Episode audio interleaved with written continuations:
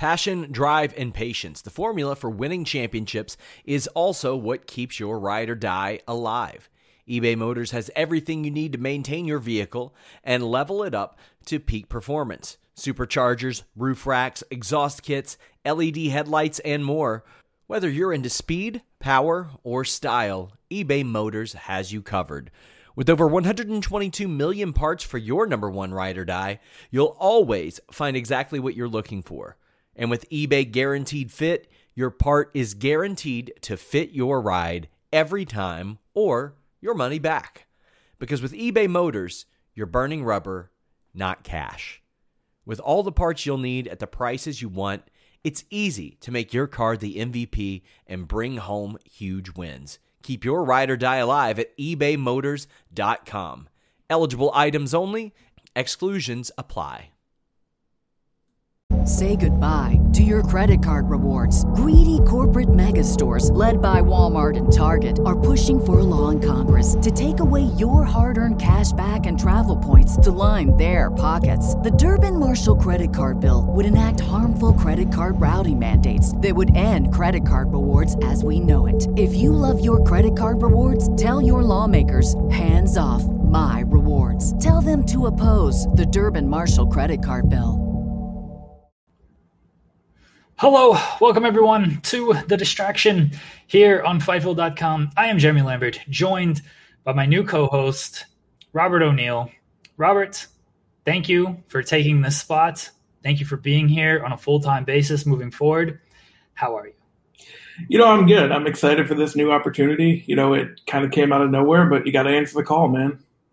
We don't have graphics yet, everybody. We will get graphics for O'Neill moving forward. Uh, if you saw the news yesterday, Joseph, he had a meltdown or something. I'm not sure what actually happened with Joseph uh, last night. I came back on my phone. He had texted me. He said, I quit.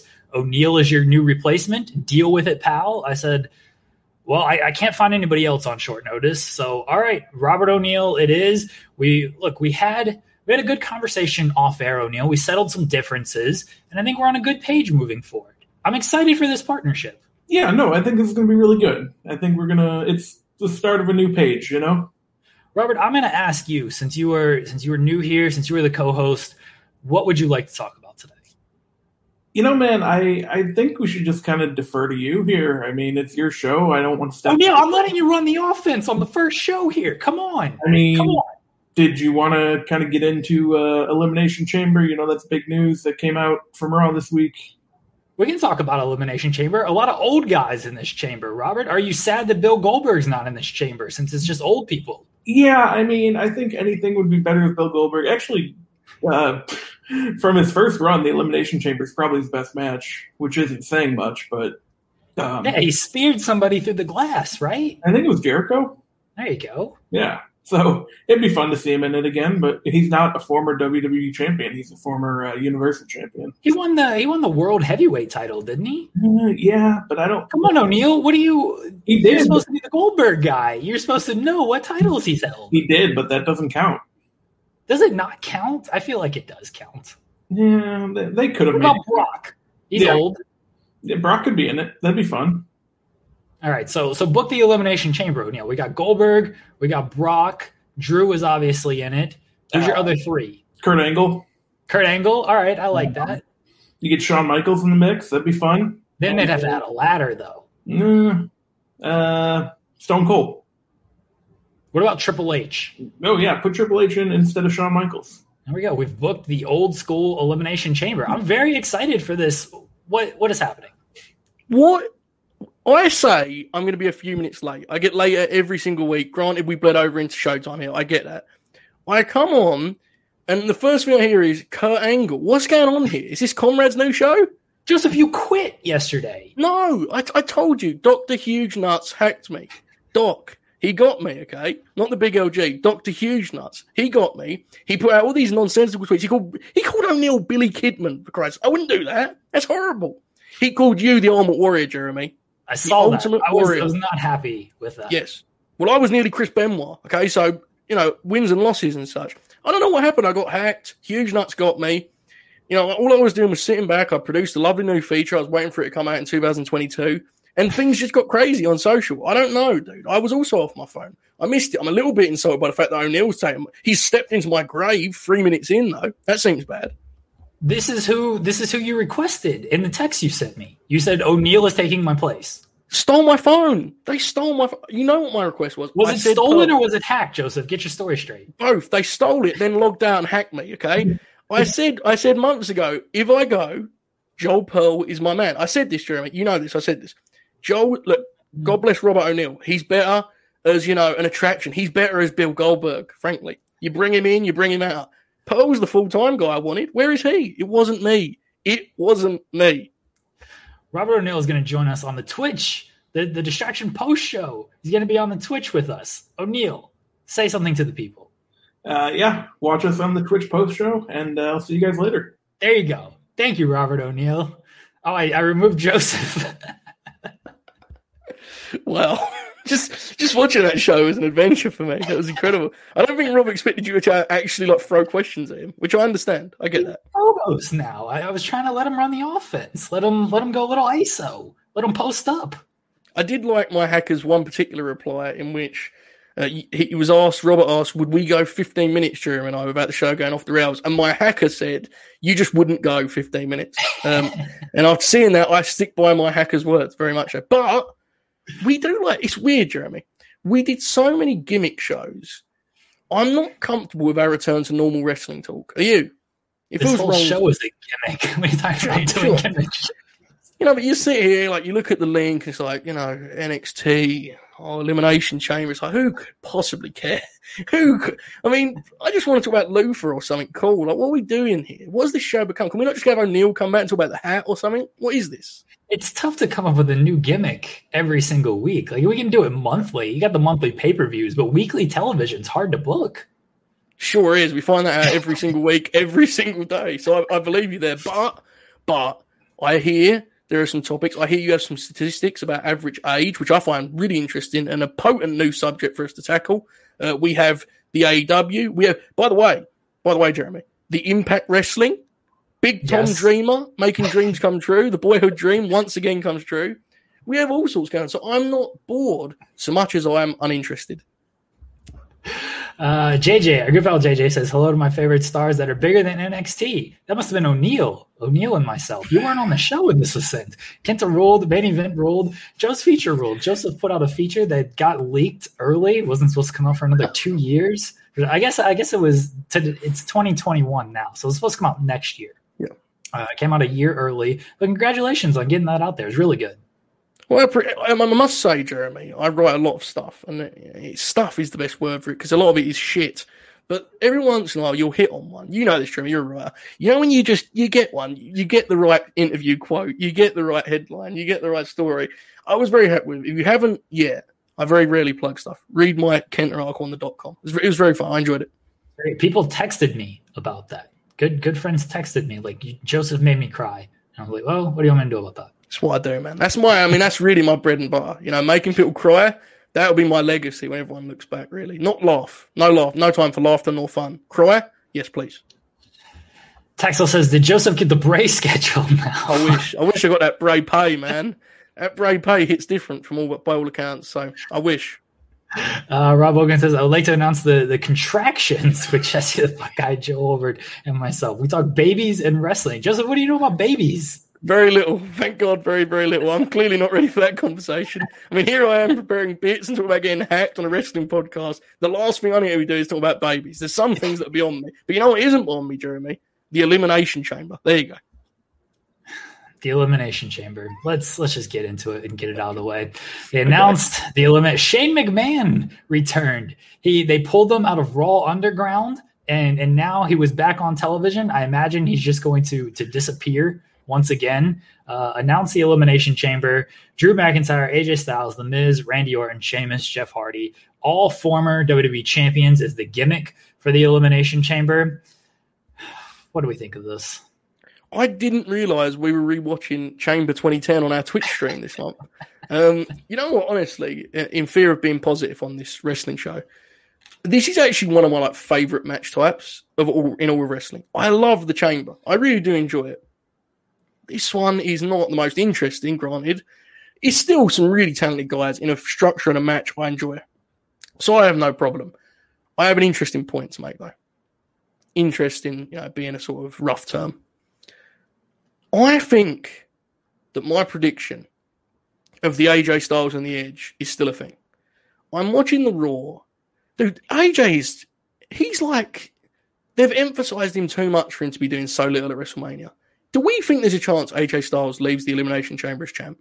And then I- they do Drew and Sheamus non-title. I definitely think there's a chance. I told you before the Royal Rumble that I wasn't positive Drew was making it to Mania as a champion. Orton was still my pick that he was going to get the title and they were going to do Edge and Orton again. But then they blew that the night after the Rumble and just did it on Raw for one last time ever that they could easily run back again at Mania. Uh, so that looks a little lessened by now, but I didn't think Drew was going to make it to Mania as the champion. And this Elimination Chamber, it'd be a good time to potentially switch that title. I mean, I think the concern is is I think Randy has still got a live like he's a live name, you know. So I think there's a chance. The concern is how alive is he? well, here's the thing: is if he wins, that means him and Bray are working for the title, and I we don't need Let's that. go. None of us need. Let's go. What are we? Come on. Let's We don't go. Unless he's working Alexa for the title, I don't need that. Okay? Uh, I, I, I can put up with that, but not Bray. I'm not watching Bray work for the title against Randall Orton after being set on fire and effectively dying on They television. I don't the need it. best, they had one of the greatest matches of all time at WrestleMania, whatever Exactly. it was. Yeah, exactly. So that concerns me. I guess. So here's the thing. I think neither of us expect Edge to be working Drew at Mania because that promo segment just eviscerated that. There's no way, right? Yeah. So then it's like, well, if Drew is staying champ, where are we going here? Because Sheamus just, I think the world feel of like Sheamus. Mania. Yeah, it, it feels more like a mid card non title program Yeah. that you use as a good match, but it's not like a. I don't know. It's, it's really difficult, and I'm going to say it. We spoke about it on Twitch. Like, is there something to that segment with Shane? That really weird segment where they remind everyone of their history together? Because, like, honestly, look, seriously, when they were in a jam four years ago, whatever it was, five years ago, and they needed a marquee match, these lunatics actually turned to Shane O'Mac and was like, Shane, it's time. They did Shane versus The Undertaker in Hell in a Cell for 30 minutes. And not one person was like, is this a little bit silly? The most dominant wrestler ever fighting Shane McMahon? No. Honestly, is there a chance? Because it's very scary. I I think I said it on Twitch. Like for us, it'd be great, great content for us. Shane McMahon against Drew McIntyre could not be more excited for something like that. Uh, as far as do you actually want to do this on your WrestleMania show? No, you don't actually want to do this. But they, dude, they see like this is the thing. They see guys like Sheamus as still like a draw. Like in their world, Sheamus is a star.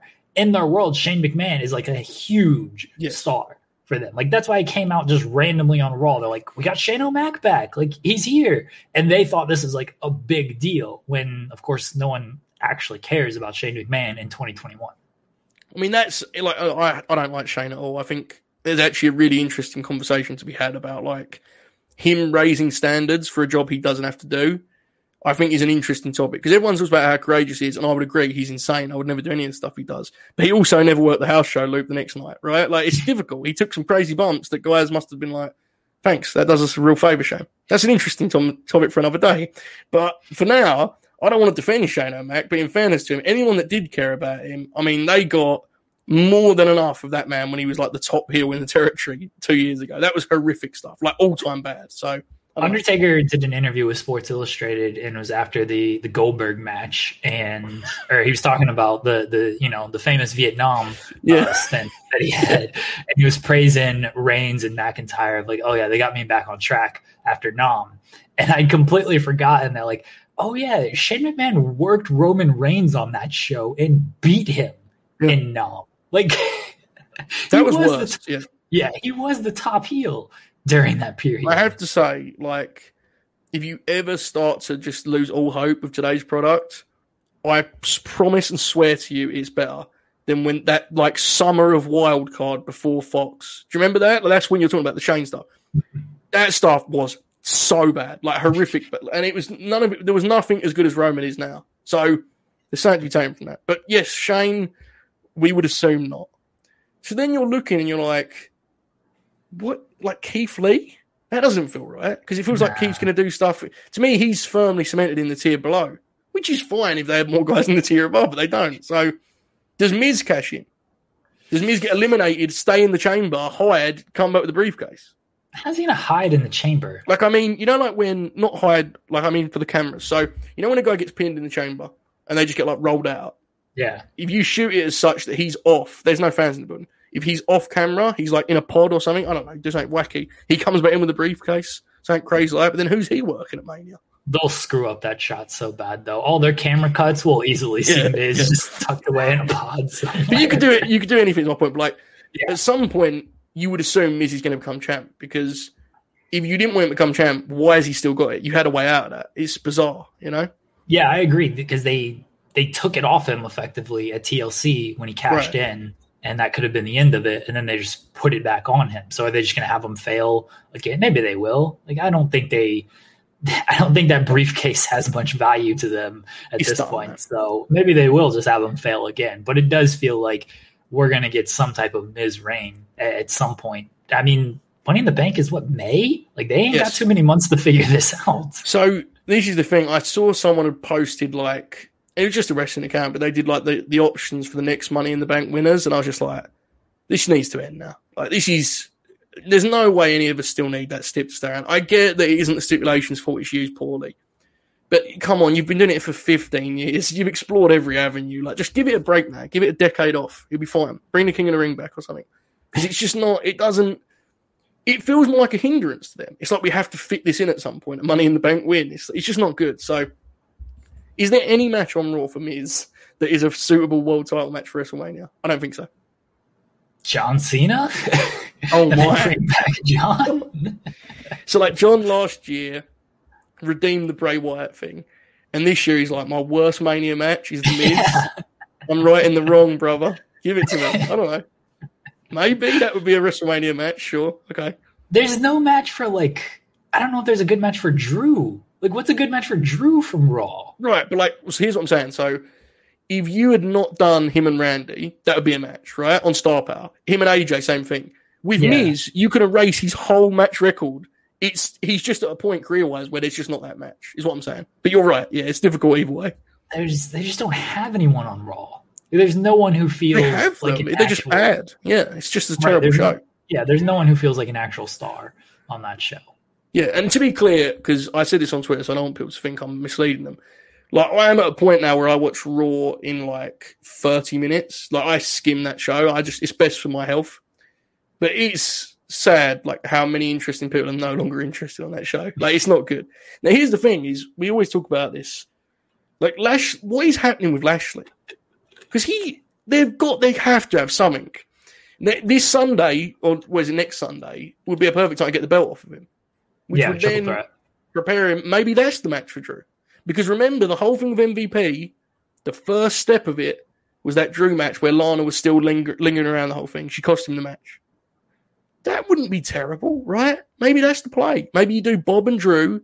Bob takes the belt, and then you move on to Brock eventually, hopefully the summer when the when fans are back. I don't know. Do you think we get Brock at Mania? No, I don't. I think, I think Brock um, uh, exposed is the wrong word because to me, a great pro wrestler is performing for the audience. But to me, the spectacle of Brock was really limited in that build in the PC. And I know the Thunderdome's different, but there's still no people there. Like to no, me, it is for Mania. There will be. main, what I'm saying is, is you're like you're wasting an asset where that event's already gonna like it's gonna be the, the show with fans, regardless, right? Me and you could be Right. working it, and it'd be like WrestleMania fans. To me, he would be perfect months down the line when it's like, okay, now everything's back to normal, whatever that means at this point, closer to it. Then he's your like one-two punch. Like, okay, we're back, and now we've got Brock back. Would I, to be honest with you, dude, like I think the world of Brock as a performer, they don't need Brock back, man. Like they don't. It's, there's nothing to be gained at this point. We've seen it all with Brock. It's probably best to move on, but they're not going to move on. I don't think he'll be back before long. Brock and Miz. That's your Mania title program. I don't, I don't like hate it. I honestly don't like. My biggest fear with Brock is that he's presented as like the savior against Roman, and he beats Roman Reigns. That to me would be death. Yeah. Anything outside of that, like I'm happy to watch Brock do stuff. He's fun to watch. It's just, I don't know. If it feels like this mania has enough pieces at play that they need to figure out a spot for, without being like, oh yeah, here's Brock too. I don't know if it was off, but maybe if it's him and Lashley, I mean, that would certainly increase my interest in the whole thing. So there you go. I'm, I'm going to throw this out there, Joseph, Okay. and I'm not happy that I'm throwing this out there. Drew. McIntyre against The Undertaker. Surely not. They can't. They can't. no, they, I know. I saw some Taker stuff, and it's like he can't be that lacking of self awareness to come back five months after a year long retirement ceremony. I mean, he is, but like, surely someone, surely someone puts their foot down. I don't know. I it bums me out a little bit. Like, I don't like. I don't even like to dwell on it at this point because it's just like everyone knows already, right? They don't need us two dipshits to tell them, but it's a bummer they have the best roster ever, and we're like sitting here like trying to figure out like who could possibly work the world title match, who's even big enough. So, dude, they're four hundred guys. Do you do you realize how different in a different setting, how many guys you could make reasonable challenges for this title? It's like you're scratching, you know, you're looking around. Edge is going to probably be the SmackDown name on an all-time great roster over there. It's a weird, weird time. But I've to- I've been told, Jeremy. So here's the thing. Uh, this is a report. Apparently, they've just signed a big deal with Peacock. So I think what must have happened is Peacock must have read through the weekly reviews, you know, gone through our podcast, and they was like, "We disagree. They are making new stars. That's the reason we're going to give them all this money. It's nothing to do with the fact they're going to give us 500 billion hours of content. no, no, no. We like what they're doing with Keith Lee. Keep it rolling. That's what I've been told. So there you go. Uh, let's catch up on some super chats. Reminder, guys, uh, if you send in a super chat, it's a great way to support the show. Get your question, comment, statement read on the air. Our buddy Tank Bearclaw says Joe got big time by Bob O. Oh, O'Neill was the replacement. This was not big timing. This is what Joseph asked for. The He's hacker right. asked for. Thanks, right? I always get big time by Bob. He's a big star. Sometimes, he'll, sometimes Bob will come in my DMs and be like, "Like this match on AEW," and I'll be like, "Hey, Bob, real cool. What about this?" And he just never replies. Very tough. Very difficult for my morale and ego. But there you go. Thorbeck says, I have Shaggy. It wasn't me since Yeah. Joe said it. I was definitely I was channeling that. On the second one, when I when I doubled down, I was running through his head. Very good. Can you sing it, Joseph? You sing the song? Absolutely. You know that's my rule. You know that's my rule. You're the singer. You're the dancer. I'll do bits, but that's that's the le- next level for me. Especially now that we have people that clip this show. You know, very scary. Uh, D'Lo Diggs says, "You guys rule. Best tag duo in the biz." That must have been when O'Neill was still on. sure, it's about as accurate as when it's us two. So it's fair enough. We appreciate it. That's very cool. Uh, Evan Wright says, "Randall wins the chamber. Randall versus Edge at Mania." I, that's that's what I pitched before the Rumble. Now that they did it on Raw, I don't I don't know about that one. Uh, Bray- see, look, we we joke, but the Bray stuff has to have like it can't just end now. Could they don't have any? We're we're reviewing the uh, the playlist that I sent you. It's eleven minutes long. That's fine. I'll Oh, is it? I didn't even click it. it's That fine. actually sounds like something worth reviewing. Uh, Here's a here's an activity for you. Sorry, I know you got to, but quickly go on that video and scroll through the YouTube comments and realize how vast their audience is. There are comments with 500 upvotes that say, "This is the only thing I watch WWE for." it's a wild world out there, folks. Wild. Okay. There you go. Uh, Evan Wright also says Gato Lynn's Tana's events, him and Drew G1 Classic. I mean, look, if we can get Tanahashi here, sure, I'm all for it. I don't think that's happening, but I'm all Well, for it. What a blow to Tony Khan that is. They strike a deal with WWE at the last minute. He's finally knocked down the forbidden door, brother. Incredible. Uh, Rob Wilkins says after Drew wins, Adam Cole attacks Drew like 2018. This is what I booked in my TEW 2020 when I took over WWE. The night after the Rumble, Adam Cole and Undisputed Era attacked Drew. So I'm all for that. Rob has uh, hacked my my TEW series apparently. Interesting is they're not on Takeover. It feels like they're kind of not done because I don't think they are, but like it would be a logical endpoint for them if they actually moved up. Maybe, maybe the chamber Drew gets through all those contenders and then Undisputed Era hits the ring. That could be interesting. I mean, they they need something. Like at least that would feel fresh, Fresh. especially on the main roster. Like it would feel like something big. Uh, would how would it progress past WrestleMania? Who knows? But at least they'd have something that's like, oh, this feels different for WrestleMania. Where are the tag titles on Raw? Hurt Business, right? Yeah, Yeah, I was wondering if you could do the old school, like you know, faction takes over the show. I mean, oh, um, my my interest in Raw would go up immensely just for the like TV matches you get out of that crew. You know, like Cole's obviously great, but if you have, it feels like O'Reilly's staying though. It'd be interesting. Maybe if you send like Roddy Fish and Cole up and just leave Cole down there as you know top babyface, which he, he kind of is. Maybe I'm for it. I'm, I like it more than most of the suggestions. I'm with it. Uh, but Ryan says the distraction has more star power than Raw's main event scene because it's got two components that make people go got nuts. We, we make people got nuts, Joseph. Dr. Huge Nuts, baby. uh, Jeremy and Joe, Shane next champ. Uh, look, if they put the title on Shane, we'll get so much content out of it. I'm all, I'm honestly for it. So, see, I, I'm I realize my name is Joe, and that's who um, Good Brother was was referencing. How about No, the chamber is done? no, no. The chamber is done, and Big Brother Joe stands up, and it's revealed that he's wearing those like half-colored trunks that he wears under his suit, and he just literally, hear me out, Jerry. He grabs hold of the chamber, you know, fence, and he just pulls the whole thing down, like like as though it's a boat sinking. Just pulls the whole thing down. Drew goes flying, falls into Tom Phillips' lap. He pulls it down, and he says, "Wendy, I'm coming for you." and you end the show. Would it be any weirder than the way they normally end shows? Honestly. I'm for Samoa Joe getting any opportunity, especially a title opportunity. I just don't know if this man That's done. is. It's over. I just don't know what's going to happen. It's it's the Taz thing. Ironically, it is like literally a direct repeat of the Taz thing. Obviously, he had a better run in WWE, but it feels like they've made the decision. We have enough wrestlers. You're great. We love you. That's a great job, and that's fair, man. I'm happy he's getting that kind of money to be a commentator. It's pretty cool. There you go. Uh, Evan Wright transitions us into our next topic and says thoughts on Santana and Ortiz winning the tags belt next week and going on to wrestle Jericho and MJF at the pay per view might be a nice added layer to the story. Sean reported this, right? He, he put the scoop, scoop. out there on Twitter that this is going to happen. Um, I said it last week after MJF and Jericho won the battle royal and they were setting up the match against the Bucks. It made sense that they won because they were a heel team. The Bucks are technically a babyface team, but it always it did feel like they were doing two separate things. The Bucks are involved in the Bullet Club elite stuff with the Good Brothers. MJF and Jericho are involved in the inner circle stuff. Now you got this tag match last week or next week. It's an easy transition to do. Hey, put the belts on, proud and powerful. You can do the inner circle. Kind of continues to explode. Uh, Sammy Guevara just quit the inner circle last night.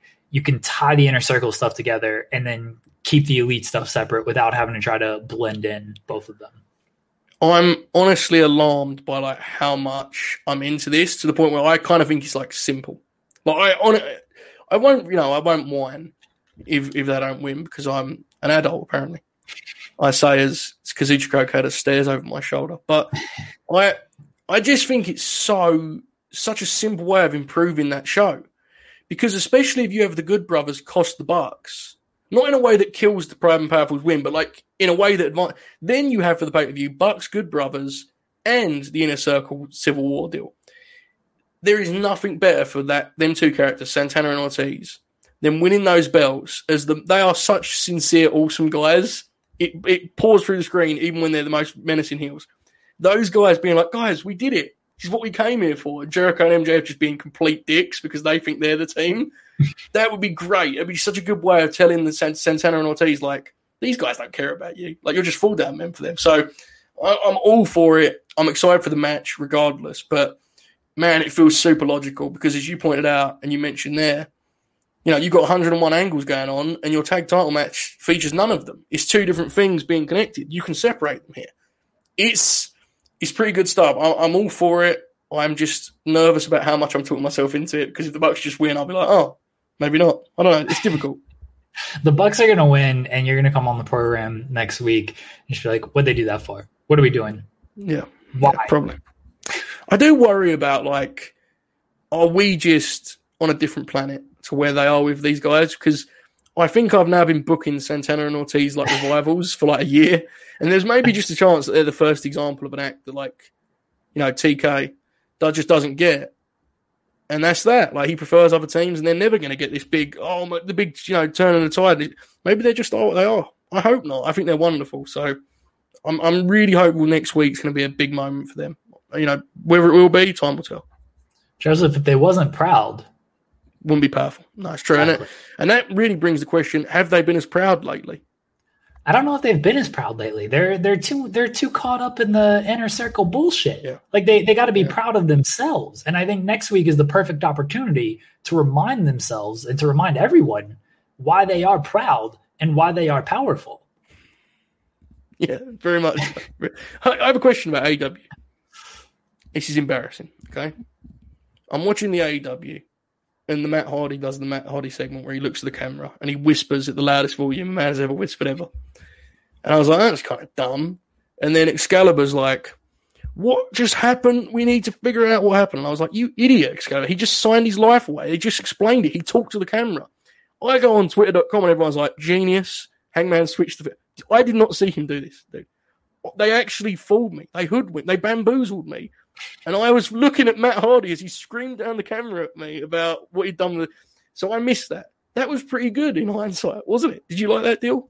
Yeah, AEW does this a lot where they Yeah. do like kind of the the MJF like phone thing from last night as well. Mhm. People are like, "Well, why has he got the phone? The camera's right there. Everyone knows the camera's right there." Like they they do, and even when um, what was it at the the last pay per view uh where they had the guy stand off? It, it was Hangman that was in the the tunnel as the the Bucks and and Omega celebrated and everything. They do these little subtle things that if you're not fully paying attention to it, then then you'll miss it because it is just a background thing. And obviously the goal was to just, hey, here's Matt Hardy. Uh, pay attention to him. Don't see what's going Right. on behind you or behind him. They are, they are. I agree, and I, I'm really happy to see they're making the camera like an actual part of the show. Like guys are, you know, we want you to be here for this. You know, they've done it with Don recently too, right? With the Bucks, where guys are using the camera, and it's like it isn't a big thing. It's not the sort of thing that's going to spike your numbers one way or the other. But as a fan, it adds a lot that I now understand why I'm seeing what I see because we've spoken about it before and joked about it. WWE will do this thing sometimes where it's like the camera doesn't exist within the show's fabric, right? Like heels will just say their plan and no one no one is aware of it apparently, even The though we're watching. show doesn't exist within the fabric. It's not a show. It's like, and this is fine because this is just what I don't think. Again, I don't think it makes any difference. I don't think Peacock will like, hang on a second, you know. But they do this thing where like it sometimes is not represented as a wrestling show. It's like a, just a TV drama. So the cameras we're merely like, we're looking in like a soap opera, right? Which is weird because then they'll do segments where they're very much the opposite's going on. Like, do you remember when? um uh, Let me think here. Uh, the Alexa and the Nia thing. Do you remember this? Where the Yeah. camera was on, really cool segment that makes no sense in WWE because the camera is always on and no one no one references it.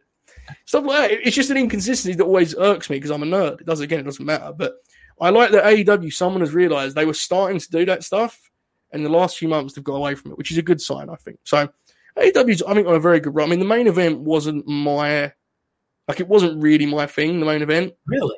it was very fun. Like I think it was very exciting, but it's not. When I saw people saying it's the best Dynamite main event ever, I'm like, I don't know. Like it's one of those things that I enjoy when I watch it, but it's not got anything that I'm like. Do you remember when you know I'm a limb worker? I'm a Randy Orton fan. I'm a lunatic. So it was very fun. It's great to see Kenta in that that spot. Like it's just, it was pretty surreal actually. I thought it was it was a weird like wrestling timeline moment. You know, the Kenta coming out of his little briefcase, getting ready to fight Jon Moxley and Lance Archer, and then Excalibur's like, three of these dudes have held the US title the Kent is the only one that isn't. I'm, my mind just exploded. I was like, this is insanity. So There's, there's three New Japan legends and Kenny Omega in the ring in the Exactly. Dynamite Mania. it's worth noting because we very rarely talk about him. Archer is so useful for them now as like this sort of just like ass kicking baby face.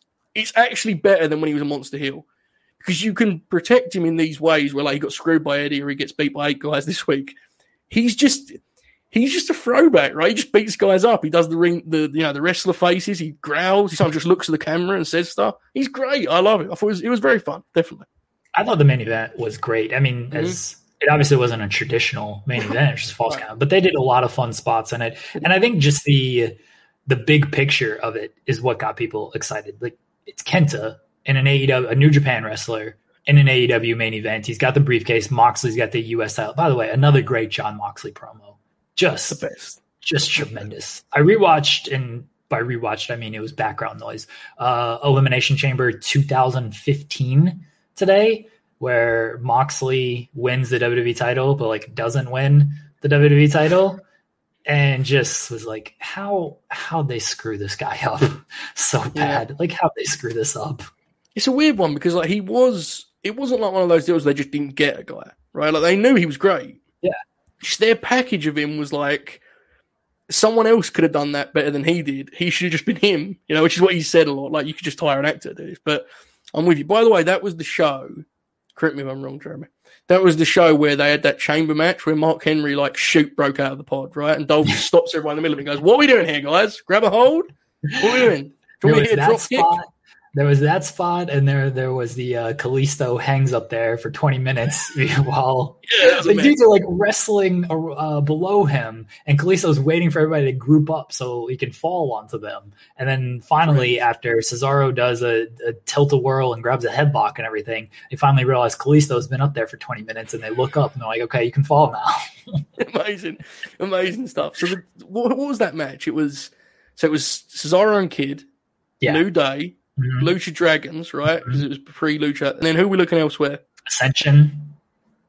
Okay, Yeah, that it? Ascension was in it. Um, there were other teams, and clearly my memory is so great that even though I watched it today, I don't even remember. Speaking, by the way, speaking of the Dolph who tried to orchestrate an elimination chamber match in the middle of a ring in front of crowds, boy, I need to say this. Why does everyone hate this man's brother so much? He's doing job matches, bro. The, the poor guy, I'm on social and everyone's like, this is bullshit. Get him off my television. He lost in three minutes to Pac. Granted, he wrestles like Dolph. I get it. I, I understand that much. But Dolph's very good. I'd also wrestle like the Dolph. It's very. I don't get it. I don't understand. Can you help me, Jeremy? Do you explain this to me? I don't get it. I see a lot of people upset at him as well. I listened to his I listened to his uh, Chris Van Vliet interview, and he seems like a nice guy. He seems kind enough. He's like, I'm not really big on wrestling anymore. I went to Hollywood after WWE released me. Had to, you know, do doing comedy and movies and whatnot, starring in this movie called Heel or whatever. Mm-hmm. And I was like, all right, cool. Yeah, he's doing he's doing job matches. Pac's just kicking the shit out of him. What? Literally, yeah. It, this wasn't like a Cody match where he went 12 minutes and like Pat just kicked the shit out of him. Nemeth did two Dolph moves in the middle of it and then got the shit kicked out of him more. What? Just leave the man be. That's what I'm saying. We get a little bit fired up sometimes in here, but that was just standing out to me. It's very strange. There you go. Uh, Evan Wright says, I love that the tunnels are storytelling devices. Yeah, in AEW, Sammy left through the face tunnel. And so that was a big thing when Moxley, or not Moxley, uh, Omega, some weeks it was the heel, some weeks it was the face. It's like, oh, he's definitely a heel now. He's coming out of the heel tunnel. Even though some people apparently couldn't make that distinction. And on that topic, my brother's favorite thing about AEW Dynamite that he's been asking me to mention on this podcast for approximately three months, even though he doesn't realize it. Say goodbye to your credit card rewards. Greedy corporate mega stores, led by Walmart and Target, are pushing for a law in Congress to take away your hard earned cash back and travel points to line their pockets. The Durbin Marshall credit card bill would enact harmful credit card routing mandates that would end credit card rewards as we know it. If you love your credit card rewards, tell your lawmakers hands off my rewards. Tell them to oppose the Durbin Marshall credit card bill. The future is a hefty responsibility and not one that we take lightly. But then taking things lightly has never been what Hefty is about. That's why we've created the Hefty Renew program that turns hard to recycle plastics into valuable resources like park benches and building materials. To participate, simply fill up an orange Hefty Renew bag with accepted items, tie it up, and drop it in with your regular recycling. That's it. It's that easy. It's time to rethink recycling with Renew. Particular valued resources may vary by geography. More info available at heftyrenew.com. a regular point within the wrestling dialogue is that Cody comes in the middle because he lives in the shades of grey. Do you get it? Do you understand? Jeremy, I'll explain again. So you have, you get the baby face, you have the heels, and in the directly in the middle of them, in comes Cody Rhodes. But do you notice Arn Anderson, babyface? So he's a babyface. The Cody can't be trusted. There you go. I saw you having a discourse surrounding the Cody Rhodes on your your Twitter today. I've I mean I've said this before that the crowds have really hurt Cody because he he had such a connection with those crowds and he felt like the biggest star in AEW uh, Right. when there was crowds because everyone was just behind him. And now without that, his matches don't, it doesn't feel like they hit the same. The promos doesn't feel like they hit the same. It doesn't help that at least right now his direction is like all over the place and I can't tell what he's doing. Uh, there was the points made on your Twitter of like nothing feels that big because he can't challenge for the title. So it's like, Right. well, what's all this leading to? I see. I I think that's a good point. I don't know if I fully agree with it because of this. While the MJF stuff was just an extension of him not being able to challenge for the title, to me that is just like the blueprint of what these like. Cody just needs like old school heated rivalries, you know. Like he just he needs stuff with some with some blood and guts to it, with some you know kind of spite. He he's doing like celebrity stuff. It's just lame. It isn't good stuff. Like I think, I, I personally don't think he's ever going to win the title. I don't. Like people always say, what will they do when? I just don't think it's happening. To me, you're going Hangman, then probably an MJF, and after that, dude, you're years down the line. Like they're not just giving it around, you know. So that's that's the first thing. So you're gonna have to get used to this, I think. But I just, to me, he's at his best when guys. I think Cody has a very good wrestling mind, but sometimes it's a little bit muddied, and he gets a little bit elaborate, and that's why a lot of his finishing stretches are like, you know, like 101 run-ins, and it's chaos. To me, his best stuff, obviously the Dustin match, the Eddie match on TV, the um, uh, let me think, some of the Jungle Boy stuff. Guys that like work within a simple template, and he can just be Cody Rhodes. To me, are the best. He's now working with Shaquille O'Neal, so not exactly the traditional NWA. You know, it's like I think it sounds silly because they're doing pretty different stuff, but like if you just did a four week program, Cody and Dax Harwood, I think everyone would be like, oh yeah, Cody's great again because he just needs guys that that match him in that way. I mean, even the Darby stuff that was like an old school WCW program. It was great, I thought. It's just they didn't have fans, you know. Like the last match, they never was a great match. So to me, it's all just roll, and he's he's wasting himself in stuff that eventually will probably get you like a Bleacher Report viral clip. Sure. I don't like a lot of the celebrity stuff anyway. This goes for pretty much any company. Yeah. Like if it's a if it's a heel against one of these celebrities, it hits a little bit easier because it, it's easier to play off of. But like the baby face type thing, eh. and Shaq, I know Brandi can say he hasn't phoned anything in, uh, but like I don't know how much you're getting out of Shaq in this. And apparently Cody suffered a partially torn rotator cuff. I don't know how much. This is what AEW said. Whether or not it's a it's an angle or true, I don't know. But like if that's the case, like I don't know how much you're getting out of this match Right. with, with Shaq. And I'm with you. Cody is is best when he's just compacted into one. Like I thought the Taz stuff, I thought that was leading somewhere. And it was gonna be like Yeah. really good because Taz is like you're you're holding me down, you're holding down my guys. Like the hook hook uh when Taz when Cody comes out, I was like, he's training with us. Like why why is he training with us and not with you? Like that went nowhere. Cody just transitioned into this feud with Shaq. Like I would assume at some point they bring it back, but why is it like taking so long to to get back into this? And why do we have to do Cody and Shaq? I agree. I think there's there's been a real stumbling block in the Shaq stuff where they they don't re- I don't think they knew until recently when it was actually going to get to where it needs to be because they were definitely he was tied to the stuff with Sting, Darby, and Team Taz. Yeah, That was the whole thing was like where does Sting stand with Cody? Remember? So, but I do think going with that, I just mentioned a minute ago of like I think he's best with guys that have a simple outline. I think if you can come out of this with a program with Hobbs or Starks, I think you'll see quickly how valuable Cody can be. Because Yes. I could be completely wrong, and you know I do not know Cody Rhodes. Breaking news, but while I think he wants to be a television star, I don't think he minds being like a buffer guy in AEW. I honestly don't. I, I people can say I'm crazy. I know the jokes, I get it, but I think he would be cool with like elevating a Hobbs or a Starks. You can't beat him all the time because then he doesn't. He's no use to you. But like, if we're being honest, dude, his legacy is like. It's the fact that the promotion exists more than what he does as like a top guy in it. Do you not think? Like he had the greatest first match. It was him and Dustin. Like I don't know. So it was like I he's done his part. I think the fact that they put in the stipulation he can't challenge for the title almost shows Right. that he doesn't care about that stuff. Like, say what you will about the the open challenge stuff. Yeah, he beat like he won all those matches and whatnot, but like how many guys? Two guys got signed out of that, and those two guys are now featured players every single week on the show. Um, like he had great matches with a lot of people during that, and showcase like he gave everyone. Even people he shouldn't have given stuff to, Right. uh, uh, during during that open challenge. So I I'm kind of in agreement. I don't think Cody is a guy who's looking at like I gotta have the belt, I gotta have the belt. Like there's no.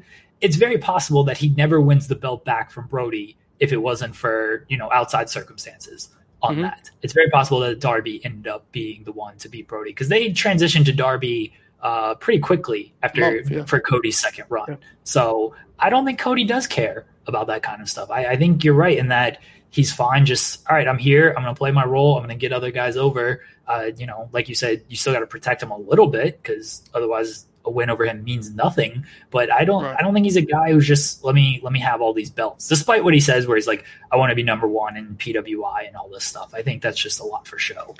it's just it feels to me like you know, it, it feels like I'm talking like he's going to retire or so. But what I'm saying is, is when you tell the Cody story, the fact that he's got here with AEW is just like success, you know, is is successful. It's better than I, uh, doing a lot better than I thought it'd do. That to me is like his world title win. If that makes any sense, you know, like he played top guy in Ring of Honor, dude. Like it's fine. He'll he'll be fine. But I, I will say, and I know we want to do NXT, so I'll wrap this up. But like the people that give him stick for the open challenge thing are being a li- like they're being unfair, right? Like because as you pointed out, he give a lot. I mean, Eddie and Ricky were on name were a list of names that he wanted to work with, and he give those guys a lot. He took a tax bump against Kingston. You know, he was trying to get them hired. So I, I'm with you 100. percent I just if I could have one, uh, you know, I just said Hobbs and Starks. I get that, Jeremy, but if I could have one play, I think you get yourself in a position where, just like Taz did, Moxley is angry at something in AW and out comes Cody with a producer's headset on, and he's like, "John, you know, come on, John, we got to get." In. And then away you go. That program, I think, would be a top guy thing. So whatever they do, I just hope it's better than the Shaq stuff because it's lost me. I must say. Yeah, I mean, the Shaq stuff will hopefully the March third match. They that's the end of it, and then we don't have yeah. to hear about it ever again. Uh, Evan Wright says, "Love the Lee Johnson showcase and moment. Yeah. That was that was great." Last night. Um, Evan Wright also says, I just need Jade scoop slamming Shaq onto Cody. Uh, I mean, Shaq's going to have to help her on that one. Jade, very strong, very athletic. Shaq, yeah, he's big man, he's a, very yeah, big man. Big. Uh, Music and Moonsaw says, Cody would be my favorite wrestler if he only cut promos and never actually wrestled. That's mean. Cody's a good yeah. Wrestler. He's good with, it's not his skill, it's he's like, his tendency to be excessive with shit that he enjoyed as a kid, you know? Yeah. He's like, blade job, you know, running, this, that. It's like he needs guys. Like you listen, you're a reporter, Jeremy, right? You do news. Is that what you Allegedly. do? Yeah. yeah. You listen to when um when when King was on Renee's pod and he was like, I just said to him, I'm going to get in your zone, get in your face, beat you up a little bit, it'll be fine. Dude, that's what Cody's best magic because he just sells, makes yeah. his comeback, always good. When he has to start formatting stuff, it gets a little bit clunky. So there you go. I get it. Uh, JL says, What are the chances? Cena films his WrestleMania appearance from his location, cinematic style, escaping the funhouse on the one year anniversary of last year. I, if they want to get Cena on the show, they could certainly Shit. do something. He's on a film set with a Peacemaker, a television set. Like, hang on, hang on. He's just, we suggested he's been trapped there for a year. Yeah. Where else has he been? I just, I mean, I guess that's in WWE canon. I guess that's where he's been. But like, what does that look like? Him escaping? Like, does he get out the door? What does he do? I think he just pops up and he's like, "I'm out." Wait, Alexa's here now. Why is Alex here? What's happened in the last year? Maybe you do the thing where John thinks it's been like ten hours, and like, no, it's been a whole year. It's WrestleMania time. Maybe I don't know. Uh, JJ says, just need the acclaim to have a rap concert and shoot. Nakamura is happy surfing while Darby is happy being dragged along in a body bag. Dude, I, I'm willing to bet like Darby was just like actually in there and just like, yeah, yeah drag me. Like, sure. That was such a weird one where like everyone knew the angle needed to do something dramatic. And they did something dramatic and it didn't feel dramatic at all because it was presented the exact same way as the rest of it, where Sting comes out, looks at the big screen. Like they should have done it differently to make it really feel I don't know, it was weird, it was a strange one what they what they should have done differently is not have Sting appear every single week because like this Sting stuff, it was very yeah. Like when he first came back, we were very excited for this. It's been two months since he's been back, and I'm like, I don't care if this guy's ever on my television again. And I like Sting, yeah. but him showing up weekly, it's just it kills. Like the thing with Sting is like his aura and stuff. Like he's there every week. He's talking. He's smashing windows and stuff with Darby. Like that's not the thing we want to see. The aura was him not speaking and him just hanging out in the rafters and not doing anything and looking over things. See, here's the thing: is I think the way to go is in the middle of what. So here, the problem is they have two choices. Okay, he can either be veteran Sting. Who cuts the fun babyface promos? Because Sting, no matter what character Sting is, he cuts promos the same way, right? He's the energy guy, basically. He got a lot better in TNA. You either have him as that character, the sort of legend, you know, people go to him for advice, he talks a lot, fun. Basically a general manager without being that. Or you have him as baseball bat or a sting. They want to have both, it seems like to me. You know, like he's still, you know, he's the badass sting, everyone's scared of him. But he also comes out and like pals up with Tony.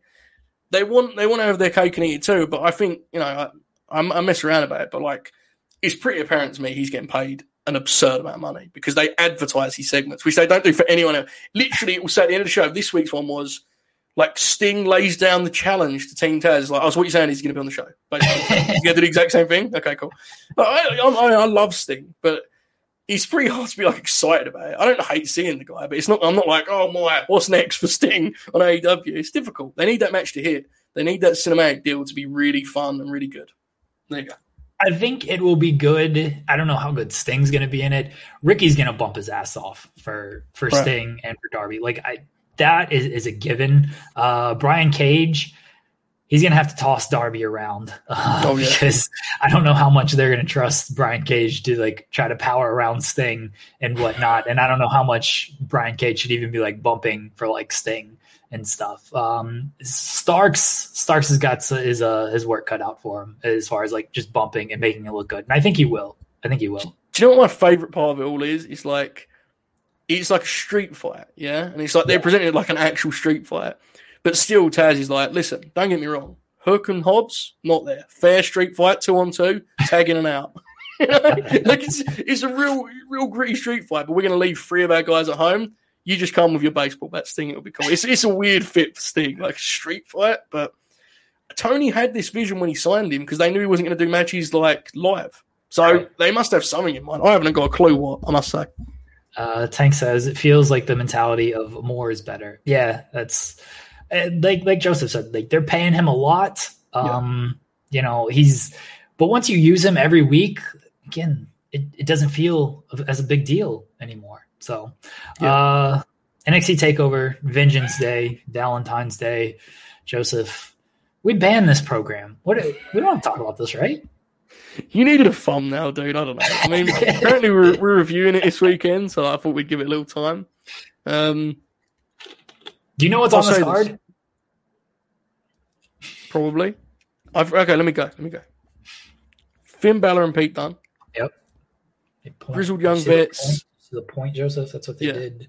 You should you should start. He should start doing it with good night and then go bang like that. You know. um, uh, grizzled young vets and uh, what they called now the rascals MS MS MSK. And he said MSN. That'd be very different. Um, who are just by the way, those guys just love to have fun. You notice that they just love having fun. fun the women's Dusty final is Ember and Shotzi, who should obviously be the women's tag champs. It's embarrassing they've not done that yet. And the team of. Hmm. Um, no, I know, I've got it. I've got it. Dakota and Raquel, right? Yeah. yeah. How many matches I got left? Two. Um. Yeah, two.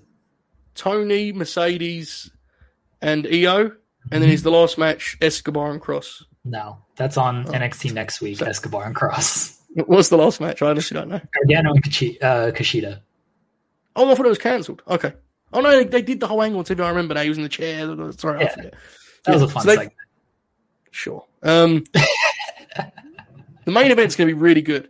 Let's talk about the fact that Finn Balor has said, "Hey, dipshits, we don't have to go 35 minutes and hit our finish 12 times. What if we just work a match and there's stuff that's interesting from minute one through minute 20, and then we pay off the fact that people actually paid attention? I'll work your jaw for the whole match, and the finish would include that. How about I work your arm and the finish includes that, rather than us just saying, let's fill a match with 20 minutes of nothing, so that if they walked in at this point, they'd have missed nothing and they can watch the finishing stretch. Thank you, Finn. I honestly appreciate this. I sound angry at you. I'm not. I promise. I'm, I love you, Finn Balor. Thank you. He's going to have an awesome match with Pete Dunne because hopefully they don't give in to excess and they have that exact match 20 minutes, limb work, punches. Don't do that spot Pete does with the punches. That's not good. But do the other, do real punches, you know, hit each other, bleed. I don't care. Do so. I'm excited for that match. I think it could be one of the best matches of the year, sincerely. The Dusty Cup has been an interesting piece of television, Jeremy because I spoke to you a little bit off air with. Um, oh no, I wasn't here off air. Ignore me. Um, I heard you and O'Neill talking about it. Um, you know, and it was to me, it's been a tournament of like the ultimate encapsulation of just NXT TV being like, it's just good. And then when it's done, you forget all about it. The only match breaking that was Thatcher and Ciampa against the era, which I thought was like brilliant. Outside of that, I thought everything to me suffers from just being like formatted the same way. You know, like rather than having two 12 minute matches, you could just give one five and give the other one like, you know, 20. You can, you don't have to, not everything has to fit in the same size box, is what I'm saying sometimes you have to let stuff stand out more by taking away from others. That's just the way it goes. Like, especially on the women's side, to me, every match has just felt Like I'm watching, I'm watching the same match with just different players put in the roles. You know, like it's, I don't know, it's it's been a little bit frustrating. I think it could have been a lot better if they formatted it differently, but it's still been good. Um, I'm sure the final matches will be very, very good. And then, what did you say? Kushida and Gargano will be amazing. Obviously, two great professional wrestlers. That won't be bad. The women's match is interesting because I don't think it's time to do a title change, but I think they may do. They may think otherwise. I don't know if Toni's there as top heel. I'm not sure. What do you think, Jeremy? You, I think it was a stream on Tuesday where we were talking Yeah. about Toni Storm, and you weren't 100% sold on her being the top heel. I definitely think they see her as the top heel. And I mean, Io's had the belt for a while. And I'm not saying, okay, take it off her just because she's Right. had it for a long time, but I think they might feel, all right, it's time to get the belt off of her, try to do something else. And like, if she wins this, she's almost cleaned things out. I feel like I don't know who who's Raquel left for her. Yeah, Raquel. yeah. So here's the thing is, and I don't blame you for forgetting because Raquel pinned her in War Games, and we did a pod afterwards and was like, well, clearly that's up next. Can't confirm was not up next. Uh, two months have gone by, nothing has been done with that. So, but I would I would assume now that I really think about it, it feels like Raquel should be the next champ. Was what is what I would guess. I I agree with you. I was looking at the women's tag team titles or the the Dusty Cup finals, and so the winner of that gets a a title shot at the women's tag team titles. I feel like their best move is to put the belts on whoever wins this Dusty Yeah. And I think you can actually go with Raquel and Dakota for this, and then have them like have them do some main roster. But the women's division in NXT is so deep and like they actually put some thought and some care into it, unlike the main roster, to where like the I feel like the titles are more useful weekly on this program than they are on Raw I and. SmackDown. I agree with everything you said, other than I think the play is uh, Shayna and Nia retain. Mhm. You go Ember and Shotzi, and the reason, the only reason I'd say that is Ember is like a familiar face to main roster audiences, which I like her as a touring idea. You know, she's been on all three brands, right? So Yeah. I like that, and I also like, dude, if you can just slowly get people more used to seeing Shotzi and that awesome presentation, to me it would just be there'd be a great touring uh, champ. So I think I'm look, I'm with you either way. I just think your the main point is it's time for those belts to live on NXT for a little bit. Like Yeah. we've been through so many different chapters where it felt like they were getting they were finally getting you know getting out of the hole almost, but hole. Not, you get it because she's the raw, she's the WWE woman's yeah. By the way, did you notice AEW the, the baby faces and they have the heels and Cody comes right in the middle? You notice that? um, no, I, I think He I comes out the hole. he comes out the hole. Yeah, very much so. Um, I, I think that's the play. The thing with NXT is, is, and we don't have to go over this over and over again because we've done it, but it is such a fascinating brand because I don't think anyone in the world doubts that it will be a really good show on Sunday. We all know it's going to be good. Yeah. There's no way Gargano and Kushida is not going to be good. There's no way the two tags will be anything less than good, and the main event's going to be great. Yet there seems to be no like intrigue as to what the actual direction is. It's just like these are going to be great matches. These are like exhibitions. Um, and and someone could say is similar. I think there's times where it is. I'm not, you know, I'm not going to disagree with that, but it's it fascinates me how Raw and NXT managed to be like on the complete opposite ends of a scale. Where one of them, the take is, it's really sound and solid, but there's not enough like you know, kind of, uh, there's not a hook, there's no bells and whistles. And Raw, it's like, can they just do something that I can follow? can they just do, you know, it's, it, they're completely different sides. But I'm looking forward to watching the show. I'm sure it'll be very, very good. So there's that much. Uh, I do think that Raquel, now that she's been brought up and we remember that she existed and could work as a single star, uh, that should be the play. Io retains, and then you move on to the Raquel match and actually put the title on her. Uh, I'm Mhm. for that. I think, and I might be crazy for this, I think Gargano and Kushida is going to be the best match on the show. And like, I don't know why that would No, be I- crazy. it's two great Yes. wrestlers. Like, but I'm excited. I'm most excited for Dunne and Balor because, like you said, I the Balor's structure in NXT is hmm just tremendous. Like the O'Reilly matches are some of my favorite matches Agreed. over the past couple of years, and I I like Dunne more than O'Reilly, and so I think this will be I think it'll be an exceptional match. But Gargano and Kushida, it's Kushida's I don't it's not his takeover debut because I think he had that uh, dream match, but like eh, whatever. Um, like Gargano, we we know he's gonna perform at a top level, and Kushida. I think this could be like his big, big breakout of where even like people still talk about like Kushida took him so long to find himself and all of this stuff and whatnot. Like this is Kushida's chance to really show like, hey, I can work this exceptional Yeah. style, and now I've got somebody like Johnny Gargano to work with, and I think this, I think it's gonna be a great match. It is interesting that like if you'd have told me a few years ago, Kushida, Johnny Gargano, I'd be like, dude, that sounds like be the best match ever.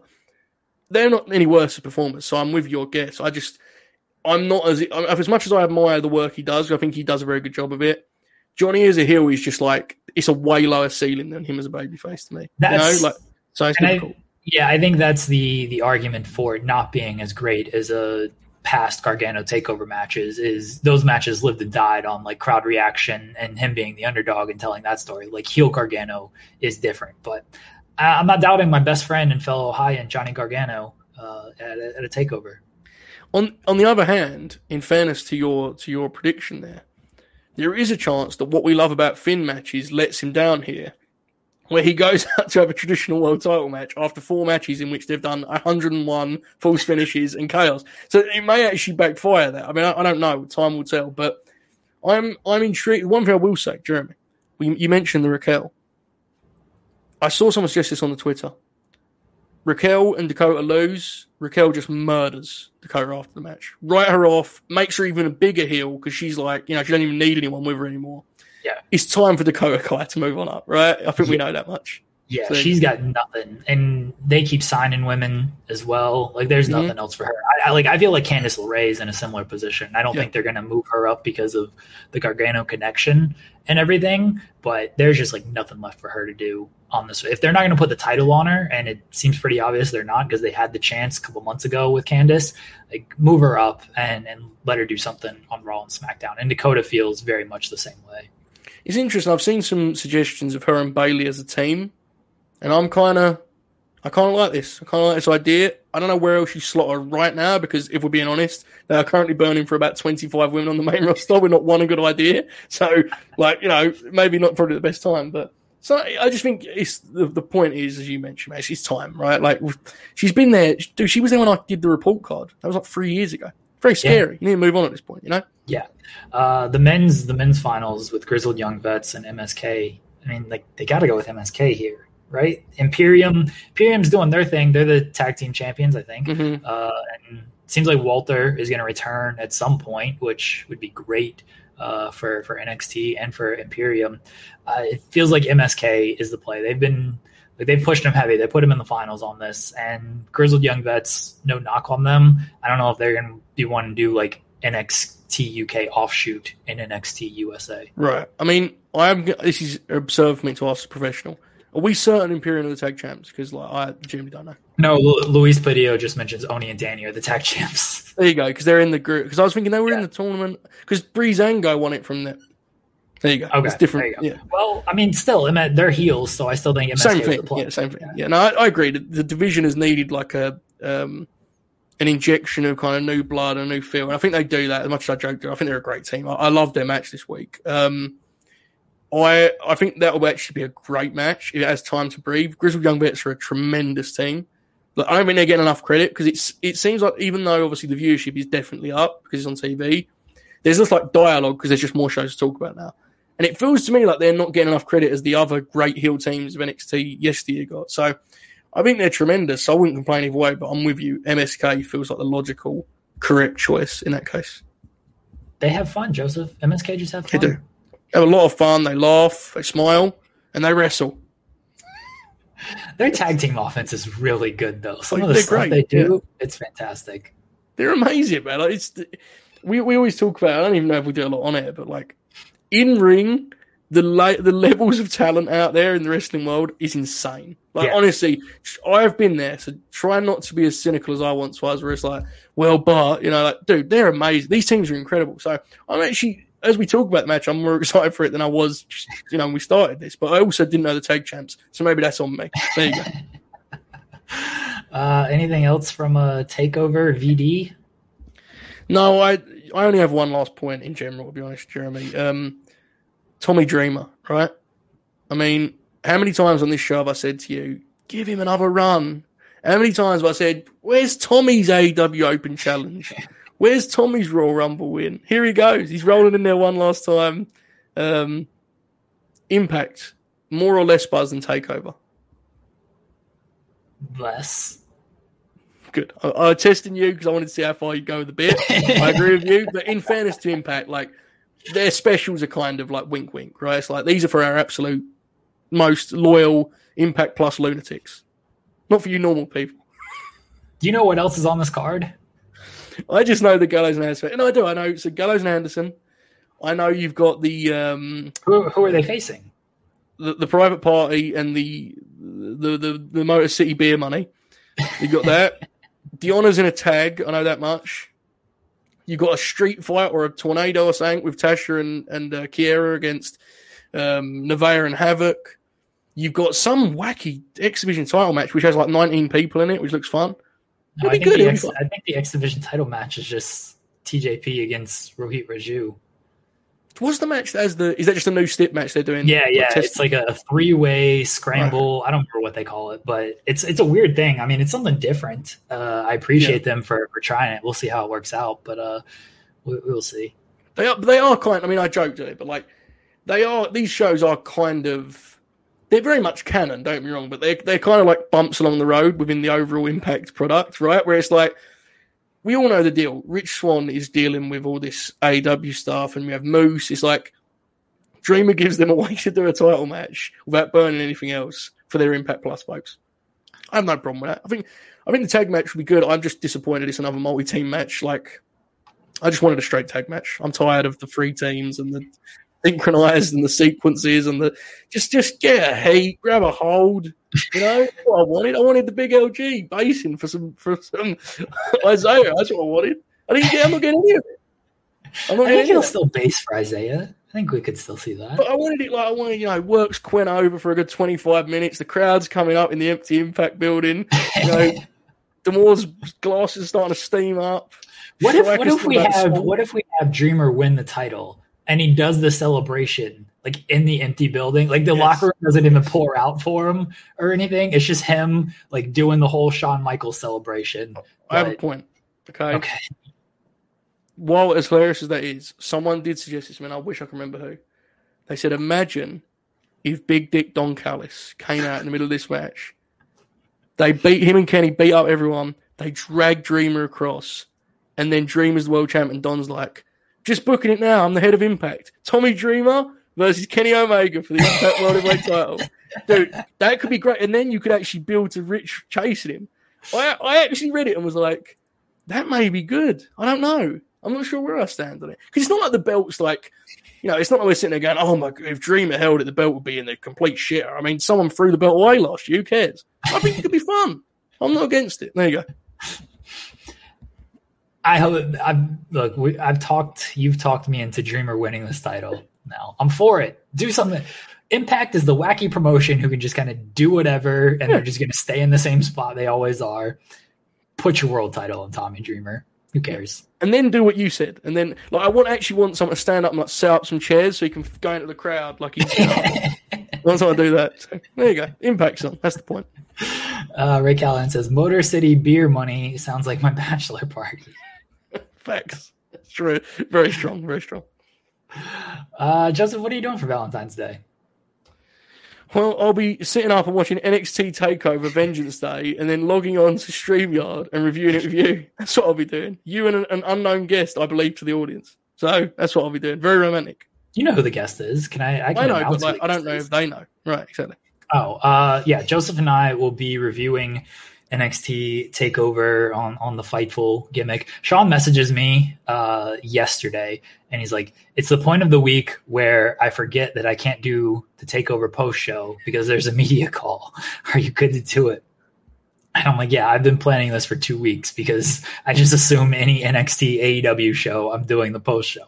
Uh, it will be myself, it will be Joseph, and it will be our pal uh, Alex McCarthy." from Talk Sport and a bunch of other stuff. He is uh, back to work this week. He had I don't he just goes on vacation, I think. Well, he he's such a big Drew fan that he also got COVID in, in March. Insanity. What's wrong with he doing? We'll talk about this on Sunday. We'll talk about this on Valentine's Day. On Vengeance Day, Jeremy. On Vengeance Day. That's what we're going to do. I gotta spend my Valentine's Day with two Brits. Like what what is happening here? This sucks. I can't argue that. I wouldn't want to spend it with two Brits either. I'm with you, dude. It's very, very fair. Uh, yeah. Uh, best wishes to Alex Carthy. He says he's recovering well. He'd forgotten about our date. I, I messaged him like, "We're still good for Sundays." Like I'd forgotten all that we had this date planned. Don't you have a calendar? Like, am I that unimportant that you just you were about to stand me up on this date? So sad. The Brits, huh? Can't trust them. You just cannot trust the Brits. Alex is gonna come on and talk about where was Drew McIntyre on this show? He should have been here. You need to throw to him, just cold. Be like, Alex, your favorite NXT champ, and if he says anyone but Drew, that's the whole show. We just go back to Be like, you sell out.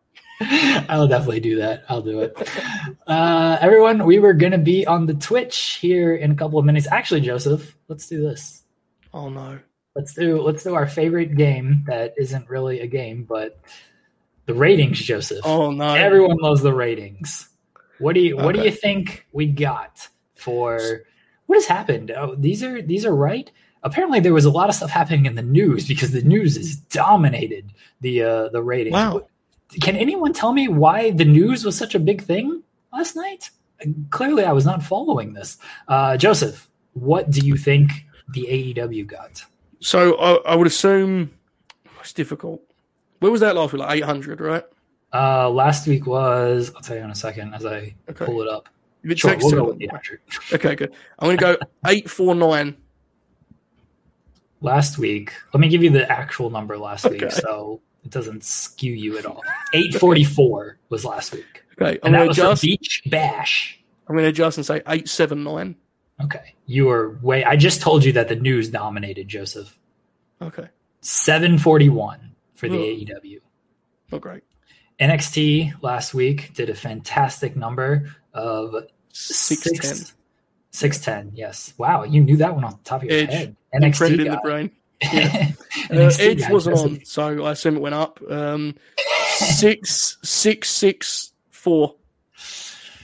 Edge is a draw, Joseph, compared to Oh, these. NXT regulars. 558 for the NXT. Man. Tough, tough week. Were people that excited about the Mandalorian letting go of Gina Carano? Is that what people do? they need live updates on a dumb tweet story. Maybe I don't know. Uh, people in the chat are telling me that it was Trump's impeachment trial last night. Shows you what I pay attention to because I did not know this was happening last night. Your life's much better for it, my friend. I promise you. There you go. But he's Wrestling's out. dead, I guess. Wrestling's dead. Wrestling's dead. We all move on now, right? Is that the end? Did they cancel their contract yet? Yeah, I think it's I think it's all canceled. I think Peacock is pulled out of the deal, and they're like, eh, I don't know about this. Oh man, um, I'm devastated. But we've got to talk to Robert O'Neill about it. So that's even worse. Guys, we will be on the Twitch here in the next five to 10 minutes. Twitch.tv slash FIFO Gaming, post show. Uh, Joseph, myself, Robert O'Neill. Uh, leave your questions there and we'll just chat to all the pals in the, the Twitch gimmick there. Again, we'll be back on Sunday with the NXT TakeOver review show. Let's see what else as far as Twitch stuff goes. Tonight, I'll be back on the Twitch. I don't know with who yet, uh, but I'm going to be doing something. I don't know who's going to be joining me. Maybe Joel Pearl, maybe uh, Hannah. I don't know. Maybe Joseph if I if he can stay up. Not sure. No, Joseph no. Okay, not Joseph. Um, I'll be on the Twitch at some point tonight. I don't even have an exact time. I'll be doing something.